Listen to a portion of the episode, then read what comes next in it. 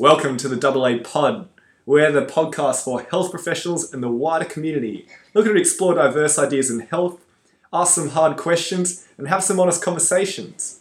My name is Archie. I'm an E P based on Sydney's Northern Beaches. And joining me, as always, is allied health business owner Andrew. Andrew, first, before we get started, what beer are we drinking today? We have got the Seventh Day Brewery X P A. And it is a very light body with a fruity and floral hop profile, which is just, just delightful. These descriptions are just delightful. Have you been there? Good. Good. COVID's going well. Yeah. Yourself? Very well. Very, very well. Um, have you been to the Seventh Day Brewery? No, I it's haven't. In, it's in Brookie. Is it? Yeah. It's just down the road. We should we, we should take this podcast rogue. And, on, on uh, the road? From D-Light to Brookvale? D-Light to Brookvale, which for those that don't know is, is literally like five hundred metres down the road. We could but, idle um, there. Well, I think we do. I think we need a sponsor for yeah. this podcast, and I feel like um, I feel like with uh, some floral hop profile, the Seventh Day might be the uh, might be the win. We're very open for sponsorship, by the way, um, and, and we're a big big fan of the Seventh Day. They're obviously a bronze medal at the I B A Indies twenty twenty. Best of Independent Brewing Awards, which very, very well-known awards. Uh, they did a great job there, and we love them for it. Um, but no, it's very good beer. You're already you're on to your second one already. I'm on to my second one already. It's it's gone down exceptionally well. There's a bit of context for uh, why why we're going to talk honestly. Then he's only his second beer. All right, absolutely. So what are we talking about? Our, our topic today is how to find a mentor that isn't shit. Good. Before we go down the shit route, let's talk the good ones. Okay. Well, maybe not good ones, but maybe your experience. So for, for someone that came out of uni a few years ago, mm. you have some experience as being a mentee. Mm. Yes. Do you want to run us through kind of your experience there? Yeah, I've been quite lucky. I've had a combination of structured, formal and informal mentoring, uh, where I've been the mentee in that relationship, and it's it's been incredibly beneficial for me in my growth as a practitioner, uh, business-wise, life-wise in general, as just personal and professional development. Um, I've been quite lucky in that where I work at our company, that I've had some senior practitioners there Uh, who have been able to teach me quite a lot through their own experience, just through informal chats and also structured chats. And, I, and I've learnt huge amounts from them, huge amounts. And then I've also reached out to uh, professional mentors, people who do this and have structured programs, and gone through several months worth of structured fortnightly mentoring and learned a lot of really, really good clinical skills. And I think the difference between what I've found with C P D courses, where I go on a weekend and you have two full days of them throwing knowledge bombs and really, really good information and practical examples and this kind of stuff. And the difference between that and what I found with mentoring, where it's kind of spaced out in hour, hour sessions every two weeks for three months or so, is that you have the chance to learn something, discuss something with a mentor, then go and implement it for two weeks, go and practice it with your clients, and then come back, reflect, review how that went, try something new or learn a deeper skill or learn more about that skill, and then go and do it again. So you constantly get to try something, then reflect, try something, then reflect. And I think that's a really, really beneficial experience, and it's allowed me to change my practice and improve my practice uh, quickly in times when it might have been a lot slower for me to just learn it myself. So yeah, me- mentoring's been great for me. Great for me. I'm a big advocate for it. So that's that's that's my bias. That's where I come from. Um, let me flip it. What about yourself, Andrew? I know you've been a you've been the mentee and the mentor. Um, how's that experience been for you? As a mentee, uh, I had very limited clinical mentoring. So what you spoke about then, I'm like, I'm envious of that. I was like, that that would definitely have, have helped me in my practice in, in getting better at being a practitioner. My mentoring as a mentee is more from a business side of things. So mm. I'm fortunate that um, I can work with some or, or a collection of allied health business owners to, you know, reach our goals as, as business owners, which is, is very structured. Mm. It's very, in a, perhaps in a similar way, it's very much, here's something to implement, here's the reasoning behind it, go and do it, and then in, you know, a fortnight or a month's time, mm. come back and tell us how it was. I think that sort of structure, whether it is as a practitioner or as somebody who is sort of working more behind the scenes, it's incredibly insightful because it allows you to reflect on what you've done and how successful that's been. Yeah. Where mentoring, when I've been a mentor, mm. it's it's kind of been that way as well, because I know that my strengths now more lie in the business side of things. So I I wouldn't say I'm a good mentor for more practical applications of E P. And I, I try to use that model of, it's not just about slamming people with information and, and there's the value. It's about working with them to understand, define what it is that they're trying to work towards. Mm. Help them come up with that solution themselves and then be able to reflect on how that has gone. Interesting. Now you do uh, some mentoring through ESSA. I do. Which, for those who don't know, is the E P uh, professional body in Australia. Is that a structured program? It is if you want it to be. So essentially ESSA will, you, you put your hand up to be a mentor for ESSA. Hmm. Are there, are there prerequisites? I don't know.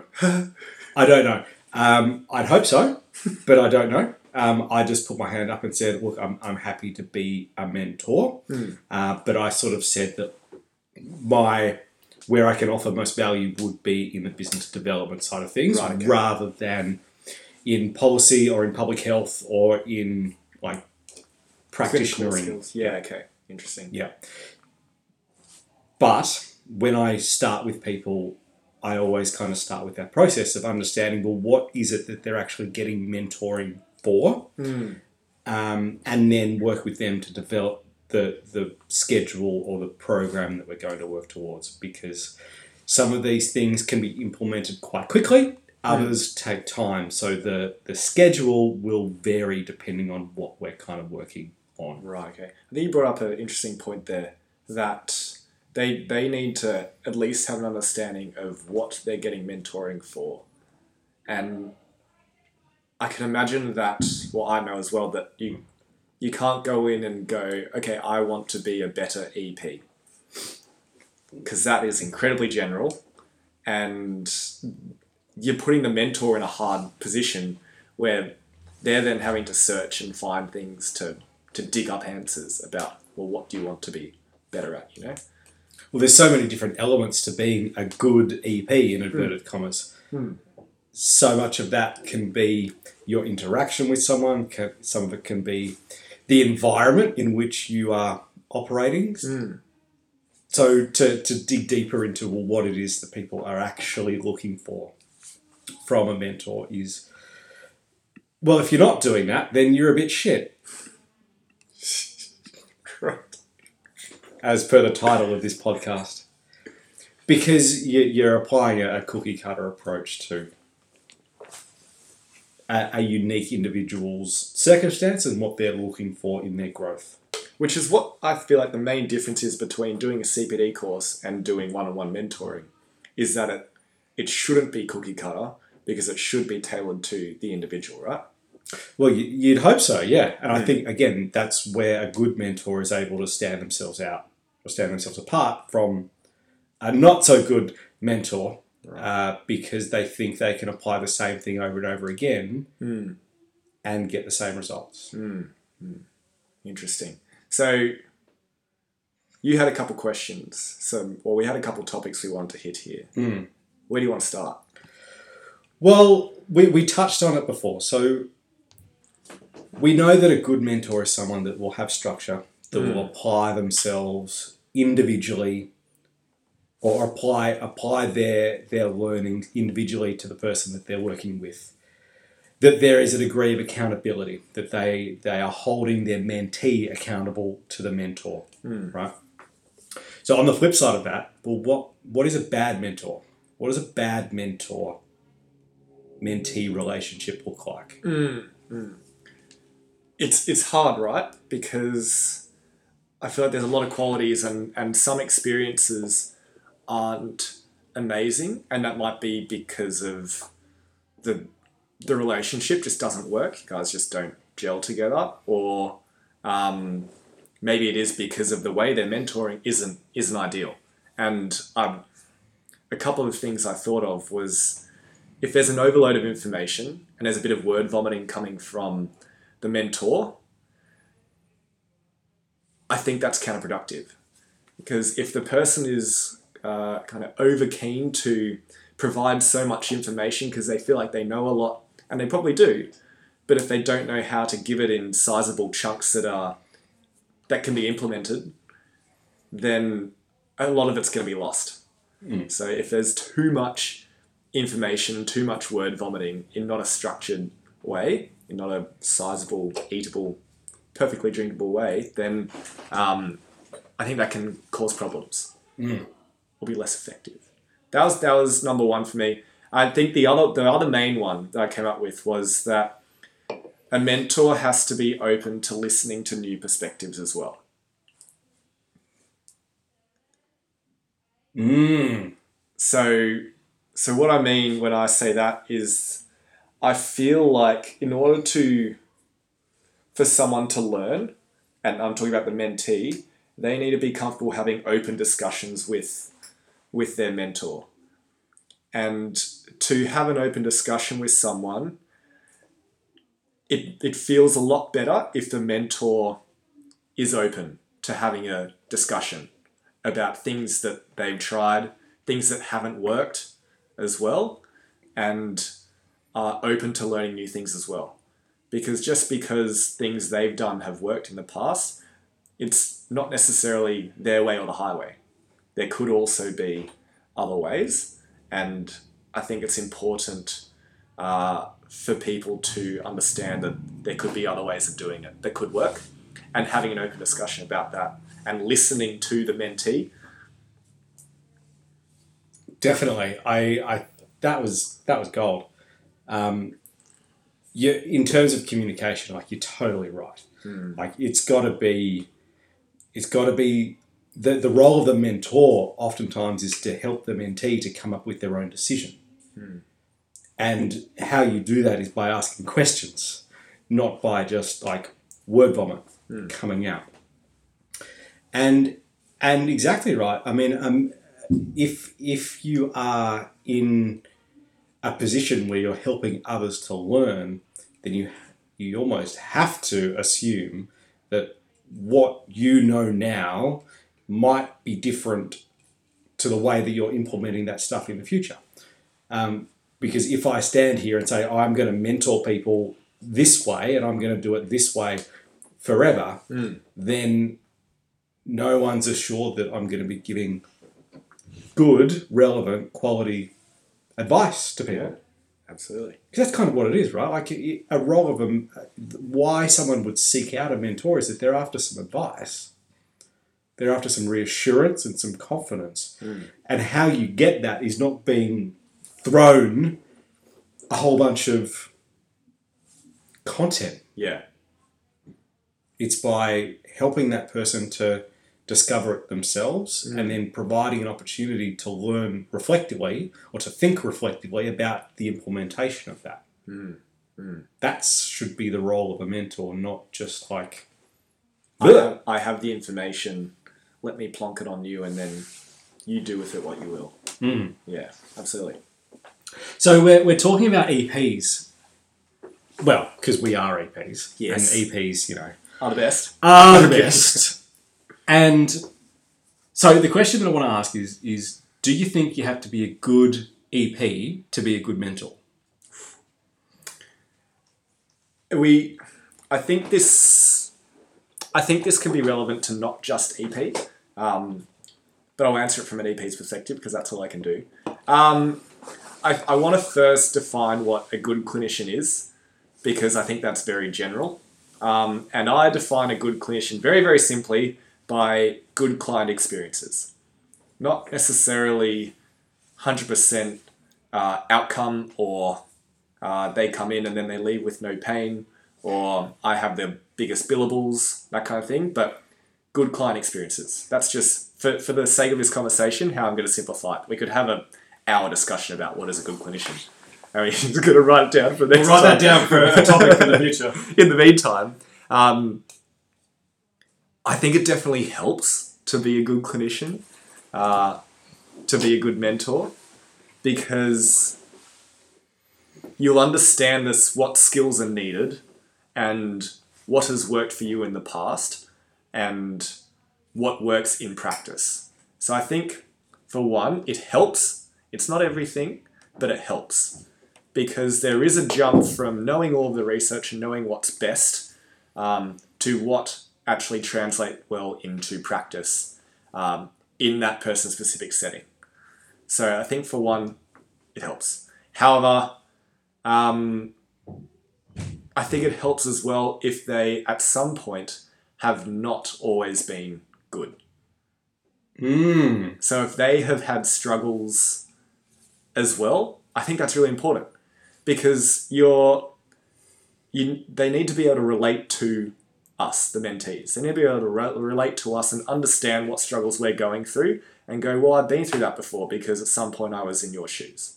So I think at some point, them having their own struggles, whether that be clinically or business-wise, um, having some poor outcomes or having some poor client experiences can be really, really important. Um, I don't think that being a good clinician is necessarily the most important skill. I think the most important skill is being able to communicate and relate to the person in front of you, um, which which is different to a client. So I think a mentor-mentee relationship um, or communicating with a mentee is different to communicating with a client in some in some aspects. And so I think they need to be skilled um, in being able to actively listen, being able to help that person reflect on their own experiences, help guide that person to self-learning and, you know, learn new things. Um, yeah, so I think that I, I'd say that being a good clinician is important, but it's not the most important skill. Mm. That's how I'd say it. How, what do you think? I would agree entirely with that. I think it Shocking. is very important. I know it is very important to be a good clinician. I I don't think you could mentor someone and not be a good clinician. I don't mm. think that would go very well. I think that I like your definition of uh, what having the, the client experience mm. as the main kind of indicator of being a good clinician. Because I think when you when you dig into, well, what, what does that look like, it means good communication skills, right? And the ability to build rapport with new people very quickly. And when we look at the clinical skills that why somebody would actually try and get mentoring in the first place, it's often that. It's often like, how can I how can I be a better E P? Yeah. We can be a better E P by communicating better with people. Mm. And in order to do that, you do, I think you do need to be a good communicator mm. yourself.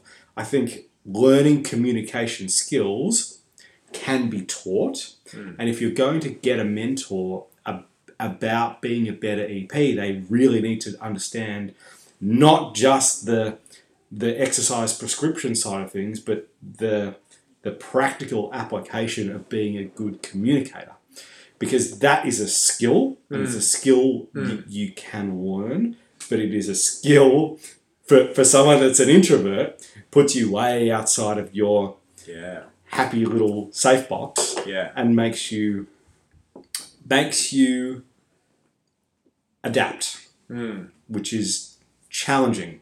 So let me throw something quickly at you. You have two mentors available to you. Um, one has ten out of ten prescription and treatment effectiveness, but a seven out of ten in communication skills. The other one is vice versa. So ten out of ten communication. Oh, relates to everyone. Very, very good at all your good active listening, motivational interviewing, that kind of stuff. But only a seven out of ten in terms of uh, how good they are with prescription and treatment. Which one, if, if if these are two baseball cards, but like mentoring cards, which one is more valuable to you as a mentee? Communication. Mm. Every every single day of the week, it's communication. Interesting. Because as a clinician, I can't impact people's lives the way that I want to if I can't get them to buy in mm. to what I'm prescribing them. That's the bit that university leaves out. That's the bit that we, we should tack that on to our first one. That's the bit that we need to learn how to do better. Mm. That's where mentoring needs to have a big emphasis, because it doesn't matter if you're the, the best writer of programs ever. Mm. If the people that you're trying to get change out of don't understand it or don't buy into it, then it's just a waste. And ultimately, that's one of the reasons why people seek mentoring, is to get better results for their clients. Mm. I'll use an analogy to wrap up that that point there and put a ribbon on it. If a like a basketball coach doesn't have to be the best basketball, or doesn't have to be a better basketball player than the people they're coaching, but they do need to be able to communicate with them incredibly well and teach them from that side of things. So there you go. Yeah. Very I nice. I don't think um, Frank Vogel, well, this is a niche reference, but I don't think Frank Vogel's a better basketball player than LeBron James. But I don't know go. what that means, so go. I will absolutely Let me, agree let me put you. something in your generation. I don't think Phil Jackson was a better basketball player than Michael Jordan. I understand. Excellent. Excellent. All right, let, let's jump to a different topic. So there's an opinion out there that says that if you get mentoring by someone within your organisation, that you are going to end up, well, worst case scenario, that mentoring is based on financial performance. But the only reason why I would mentor young people in my company is to get them to produce more money. Mm. Right? Now, that's an extreme example, but to, to soften that a little bit, that mentoring in-house focuses on K P Is mm. rather than what we've just spoken about. So do you have an opinion on whether or not there is a place for in-house mentoring, number one, and can it be unbiased, number two? I think there's definitely a place for it. Uh, there, there may be, there may be, there may be an agenda, but it doesn't mean that the skills they're teaching you aren't very, very useful. Because at the end of the day, they want you to be successful. And the prerequisites to being successful are generally that you improve your clinical skills and you improve, uh, you have professional development. So whether that has an agenda of improving K P Is or, um, you know, utilization and that kind of thing, I'll take it. Um, because also they are going to be able to relate to your experience incredibly well if they work in the same company as you, because they would have been, or hopefully, most likely, been through the exact same position as you.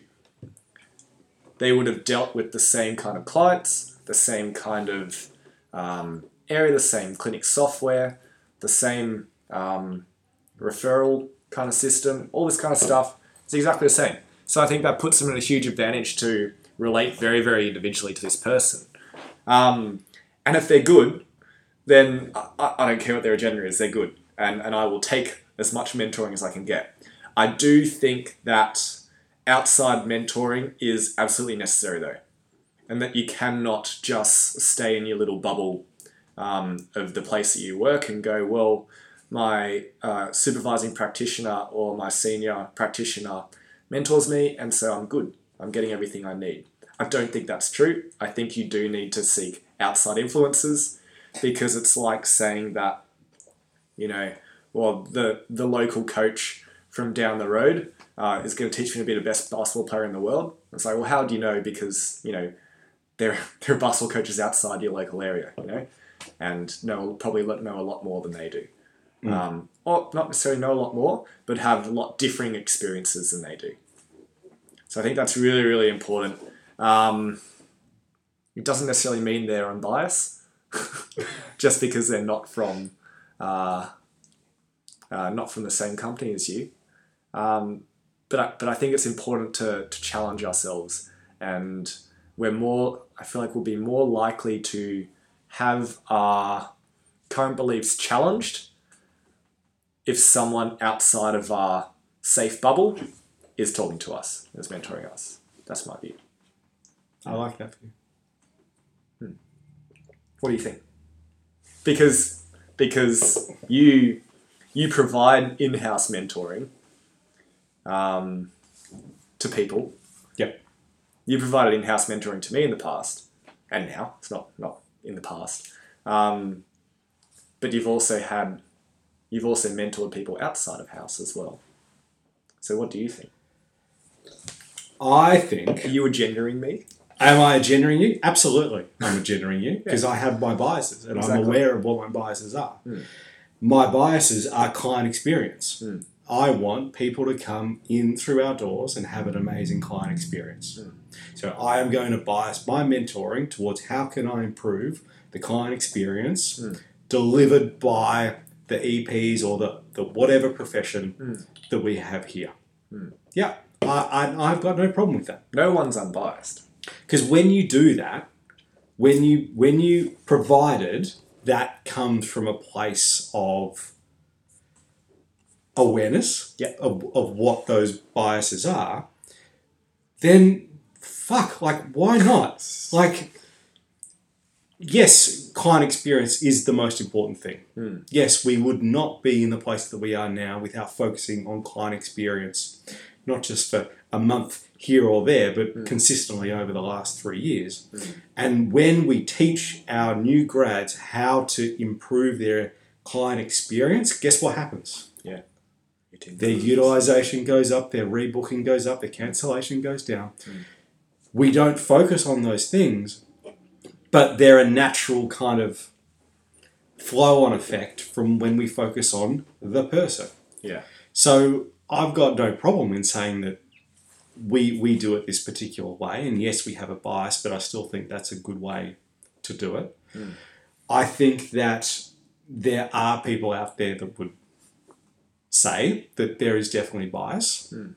and and that's okay. Like I don't have a problem with. with bias, provided it's it's coming from a place of let's try and get the best outcome for this person as you possibly can. Like it depends. If if you if the mentee uh, agrees with the values of that uh, mentor and that company, then they probably have similar feelings about it and would agree with this the the background and the bias that they're coming from. Yeah. And the agenda. Yeah, it's like, absolutely. Wow, okay, do I want a mentor that wants to help me improve client experience? Yes. So if, if that's the agenda, then absolutely, right? So I think there's no reason to turn away from something like that. No, exactly right. And I think there's also, I don't think, I believe that there's also a place to, to think outside of that as well. There's nothing wrong with having a successful business. Mm. And you can focus, you can get mentoring to have a successful business. And what I've found more recently is that looking outside of allied health actually provides a different perspective on the client experience or on the way that you determine whether or not something is successful or not. Because when you start broadening your understanding about, well, what what benchmarks should you be aiming for, mm. I think limiting yourself to, because let, let's say, for example, a, a real estate agent, right? So yeah. a real estate agent wants to get the best for their homeowner by providing an experience to new buyers or prospective renters yeah. about what they're about to spend their money on, mm. right? That's not immoral and that's not unethical. That's just them doing a good job. So why should we kind of limit ourselves to just focusing on the, the four walls in which we operate? It's a big crossover of skills, isn't it? Yeah. So you're talking not just crossover between different health professions, but outside of the health profession completely. Exactly. Because a lot of, uh, well, not a lot. I'm fortunate because I, I have a few mentors now, and, and some of those, well, one in particular, comes from outside the realms of allied health. And, it, and it's made me question a lot of things mm. about, well, what is, what does success look like? What does, um, what is it that we're actually working towards, and how can you kind of define that? I think you can find good mentors outside of your company. Mm. And I think there's a lot of, lot of great people that do that. Um, I also think you can find good ones within, and that's not them just beating the company rhetoric. That's them actually giving a shit about the person that they're mentoring and helping that person grow in, in their unique circumstances. So I think that falls into a point that I wanted to make and talk about. If you are looking for a mentor, what qualities should you be looking for in the person? And to me, the number one is someone who has similar values to you, or values similar things in whatever area you want mentoring in. So if that is uh, building client experience and using, improving your communication skills to get there, then that's what you should be looking for, is a very, very good communicator, whether they're in the same profession as you or not. Mm. Um, and and just to, to labour on that yeah. point for a second, I think... We've, we've spoken about communication here and, and previously, and I think communication is intensely, immensely, not intensely, maybe intensely as well, very intense. Important. And I think some of the best people to learn communication skills from mm-hmm. are not within the scope of allied health. Yeah. They are professional presenters that do keynotes every day, mm. um, that do it for a living and know how to teach those skills to people. Because again, if you limit yourself to learning communication from people that are just within your profession, that's a very, very small piece of the pie. And it's it perhaps not the best people that you could be learning communication skills from. Mm. I'm fortunate that I, I've done Vin Jiang's communication course. Mm. And if you haven't done that, you should YouTube Vin Jiang, because he teaches people how to communicate better. Mm. And it's it's amazing, and he's a he's a magician, yeah, um, and incredibly insightful and incredibly practical ways mm. that you can teach communication skills to someone. But it's the skills, right? It's it's learning the skills and then having your clinical context to apply those skills in an interaction with a client. Mm. I think that's that's hugely important, and not just limiting yourself to the scope of I need to find a, a mentor who is an E P yeah. who can teach me communicate. Yeah, I who works in private practice and has similar experiences to me. Yeah, yeah. No, I think there's yeah. there's um, very very amazing people out there that do so, it. So breaking down what you want from a mentor into values and specific skills, rather than uh, my job and my setting. Exactly, it's probably a better way to do it. Yeah. On that point, uh, let, let's let's talk about. So we've talked about what what is a good mentor, what is a bad mentor, what qualities do good and bad mentors have. Let, let's answer the big question, and it's like, where where do we find not shit mentors?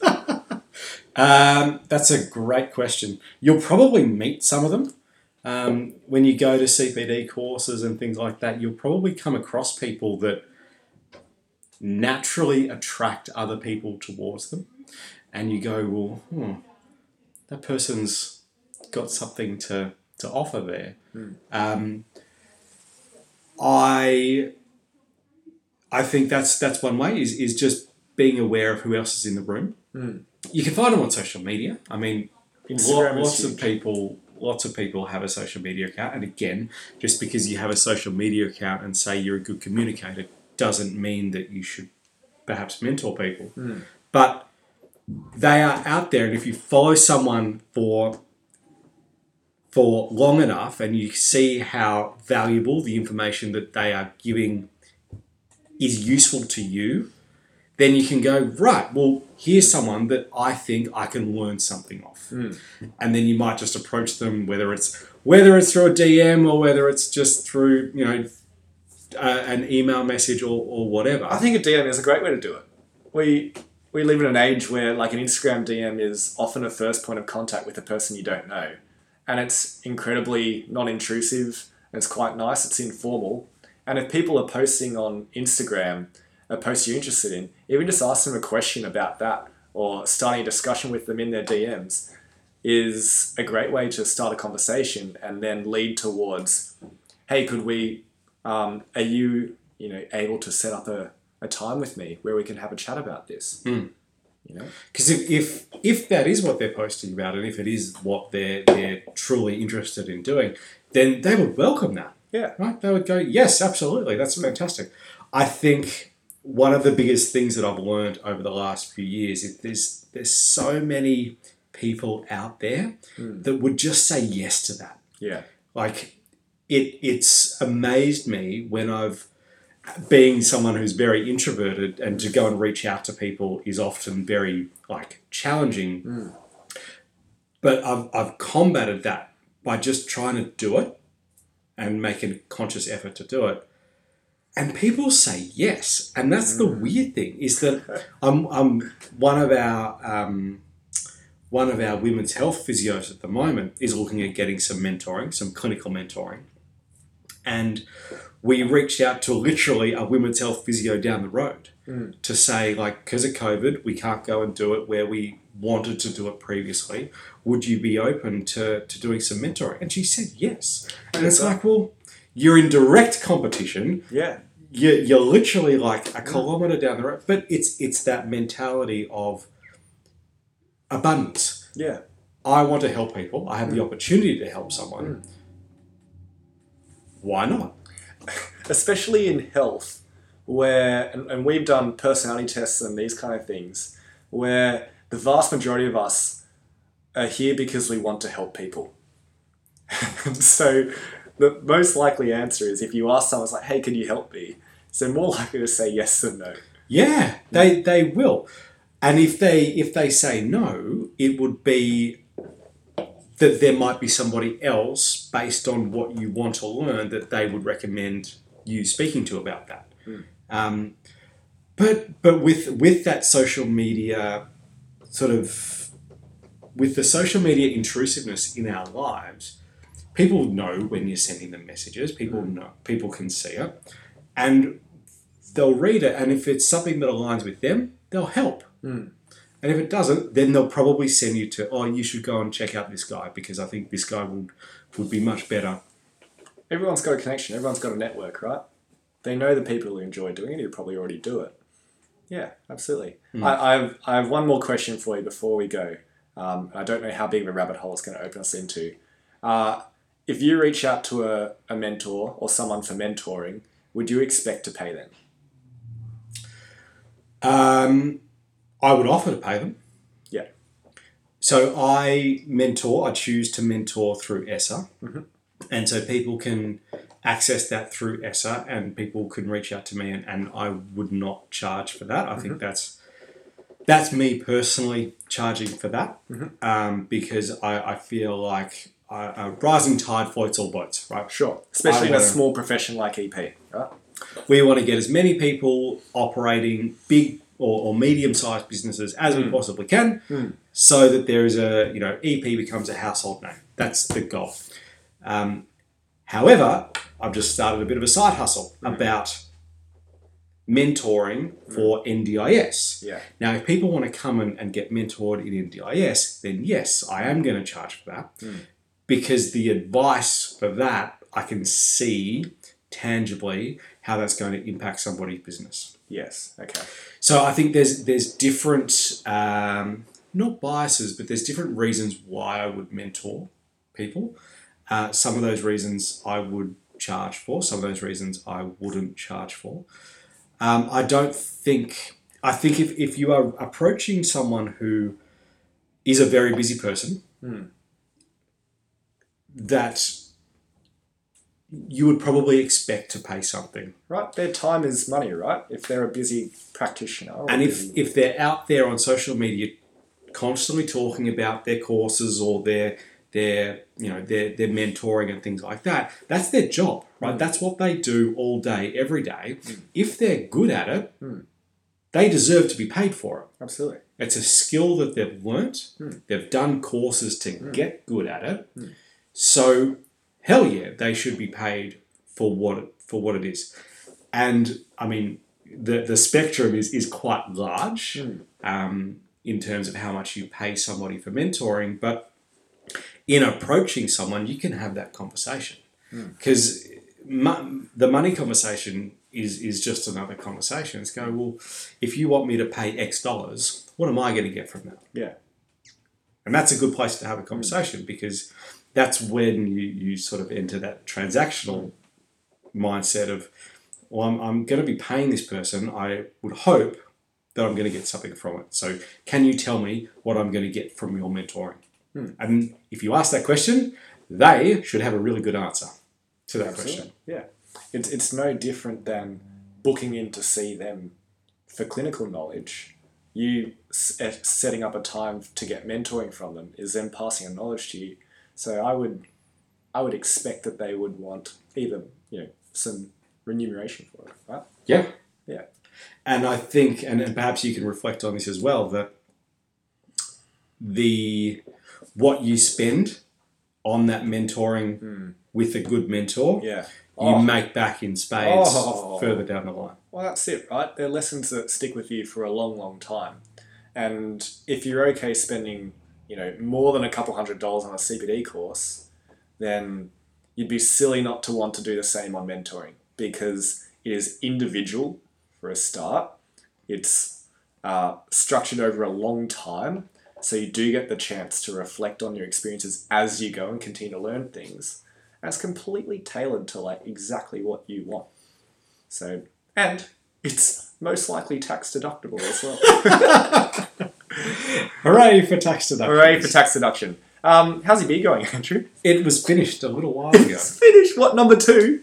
Yeah, well. Well, there you go. There are four point seven. Friday afternoon. Friday afternoon. The, the more you drink, the more we waffle. That's but, it. The more the more spicy the conversation can get. And he's done. Okay, very nice. um, we're we're going to leave it there. We're going to put a bookmark in that. We'll be back in two weeks' time. Thank you for listening, everyone. If you'd like to leave us a review, that would be amazing. Even a rating. Give us some stars, whatever you think is appropriate. That would be amazing as well. Thank you to the, the Germans. Thank you to the, Ger- the we, Germans. We've got one German listener. And if you listen again, if it wasn't an accident and you downloaded it, we'd love to hear from you. We'll have you on the pod. We'll have you on. I'll learn you. uh, nine. No, no, no. No, I don't want that. Uh, okay. Um, thanks, guys. See you later.